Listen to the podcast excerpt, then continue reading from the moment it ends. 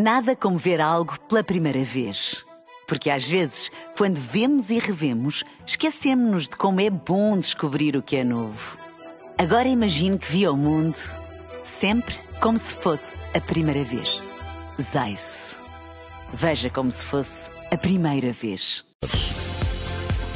Na rádio, no digital, em podcast. Música para sentir, informação para decidir.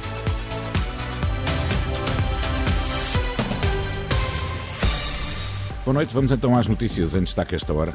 Boa noite. A Aliança Democrática promete programa de emergência para a saúde e mais apoios para jovens e pensionistas. Tenista Nuno Borges joga esta madrugada com o número 3 no ranking mundial no Open da Austrália.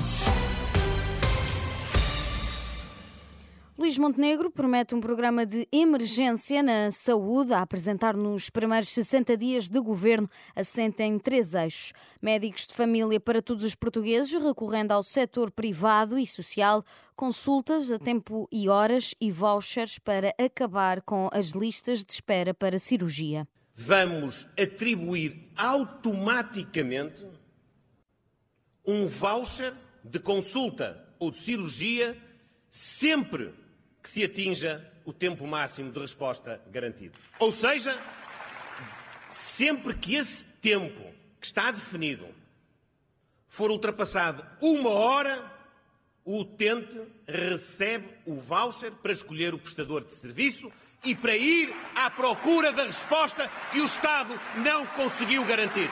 Para os jovens, Montenegro promete isenção de IMT na compra de primeira habitação e taxa máxima de 15% de IRS até aos 35 anos.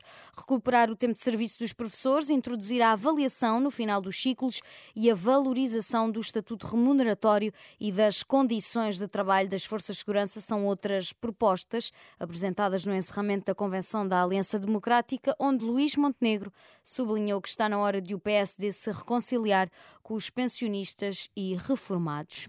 André Ventura voltou a desafiar Luís Montenegro a dizer o que vai fazer se a Aliança Democrática perder para as eleições com uma maioria dos partidos à direita. O líder do Chega repete que está disponível para integrar uma maioria à direita. Se o PSD mudou de opinião em relação ao que fez nos Açores e se agora acha que quem, eh, mesmo havendo uma maioria à direita, com Chega, PSD e Iniciativa Liberal, que o PS deve governar. E, portanto, se este é o novo pensamento do PSD, então isto tem que ficar claro. Porque nós não, não, não, não, não enganamos os portugueses. Nós dizemos ao que vimos. E o que vimos é, se a direita tiver maioria, da nossa parte deve-se formar um governo alternativo. André Ventura, na Ilha Terceira, arrancou a campanha eleitoral este domingo para as, as regionais dos Açores de 4 de fevereiro. A ministra Mariana Vieira da Silva é cabeça de lista do PS por Lisboa, Ana Catarina Mendes por Setúbal, já a dirigente Alexandra Leitão encabeça a lista de candidatos a deputados em Santarém. Estes nomes foram avançados por Marques Mendes no espaço de comentário na SIC e já foram confirmados à renascença por fonte oficial do PS.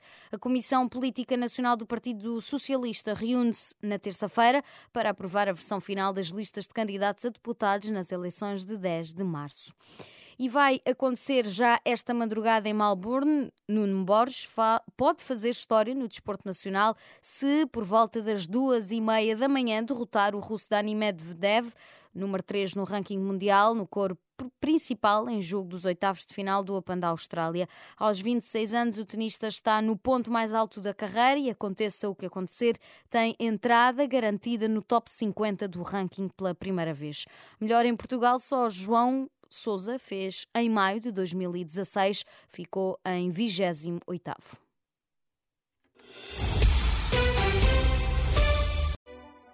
Nada como ver algo pela primeira vez.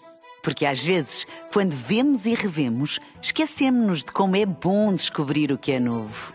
Agora imagine que viu o mundo sempre como se fosse a primeira vez. Zais. Veja como se fosse a primeira vez.